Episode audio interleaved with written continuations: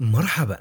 مرحبا بك في مكتبة الوالدين عبر الإنترنت حيث نهدف إلى تقديم نصائح عملية لرحلة الأبوة والأمومة لمزيد من وسائط البودكاست الخاصة بالوالدين وأوراق النصائح والدورات التعليمية وغيرها من موارد الأبوة والأمومة. يرجى الانتقال إلى familyedcenter.org هذا هو family e d c e n t r e.org قامت بتوفير ورقة النصائح هذه وكالة Catholic Family Services بيل دفرن للمزيد من المعلومات الرجاء زيارة cfspd.com التعرف على القلق والتعامل معه لدى الأطفال الصغار. جميع الأطفال لديهم نصيبهم من المخاوف ولكن يعاني البعض من مستويات عالية من التوتر والقلق المستمر. ويمكن أن يكون القلق كل شيء بداية من الرهاب البسيط مثل الخوف من الكلاب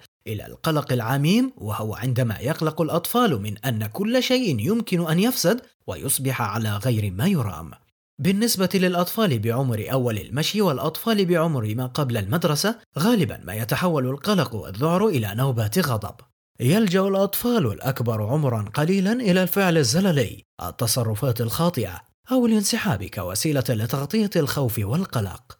لا تؤدي المستويات العالية من القلق والخوف إلى أذى عاطفي فحسب، بل يمكنها أيضا أن تؤثر على الأطفال جسديا، ويمكن أن تشمل الأعراض الجسدية التملل و أو التعب و أو آلام الظهر و أو التعرق والصداع و أو آلام المعدة.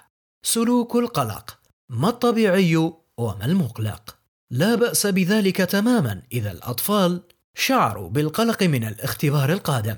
أرادوا أن يندسوا في الفراش ليلا. توخوا الحذر في الأوضاع الجديدة لكنهم يتحمسون في نهاية المطاف. راقبوا الأشياء بالخارج مثل النحل أو الكلاب.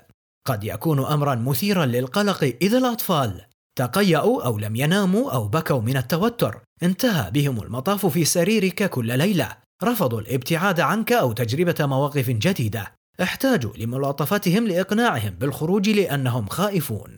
مساعدة طفلك على التكيف. حافظ على هدوئك. غالبا ما يستمد الأطفال تلميحات من والديهم حول كيفية الاستجابة للموقف. كن متعاطفا. أوضح أن القلق أمر طبيعي، ثم وفر فرصا آمنة وداعمة للأطفال للتحدث عن مخاوفهم ومواجهتها. خذ خطوات صغيرة. قسم التحديات التي يواجهها طفلك إلى خطوات صغيرة قابلة للتعامل معها. فعلى سبيل المثال إذا كان طفلك يخشى النوم بمفرده فتفقده كل بضع دقائق قبل أن يخلد للنوم. وبمرور الوقت قم بإطالة الوقت ببطء بين مرات التفقد. إذا كنت ترغب في الحصول على دعم إضافي أو إذا استمر قلق طفلك فاستشر أحد الاختصاصيين مثل طبيب أسرتك أو هيئة خدمات اجتماعية في مجتمعك.